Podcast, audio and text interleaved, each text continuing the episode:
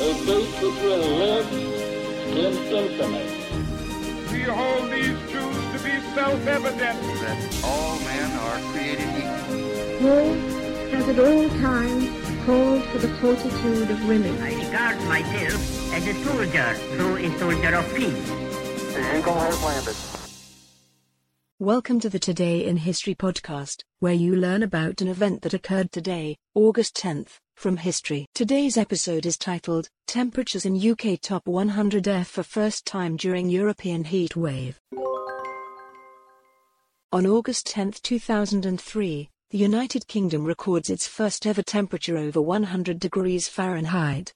Throughout the month, an intense heat wave scorched the European continent, claiming more than 35,000 lives. August 2003 was the hottest August ever recorded in the Northern Hemisphere and broke all previous records for heat related deaths.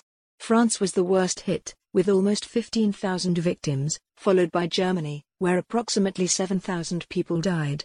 Thousands also died in Spain and Italy. A majority of the victims were elderly, very young, or chronically ill when a person experiences extreme heat. Their bodies can struggle to cool themselves, which can prove especially dangerous in the very old, very young, or already ill.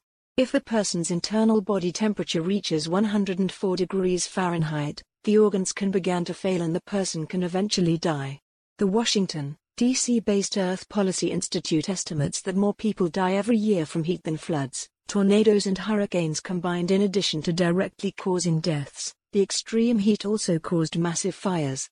In Portugal, 10% of the country's forests were destroyed and 18 people were killed in the fires. The heat also caused glacial melt, flash floods, and avalanches in Switzerland in July of 2022. Temperatures in England topped 104 degrees Fahrenheit, shattering all previously held records in the UK. Scientists project that, because of global warming, the Earth's average temperature will continue to rise, reaching 42.44 degrees Fahrenheit by the end of the century, a gain of 2.5 degrees. The only way to stop the rise in global temperatures and extreme weather catastrophes is to reduce levels of the carbon dioxide emissions that contribute to global warming. Read more when global warming was revealed by a zigzagged curve.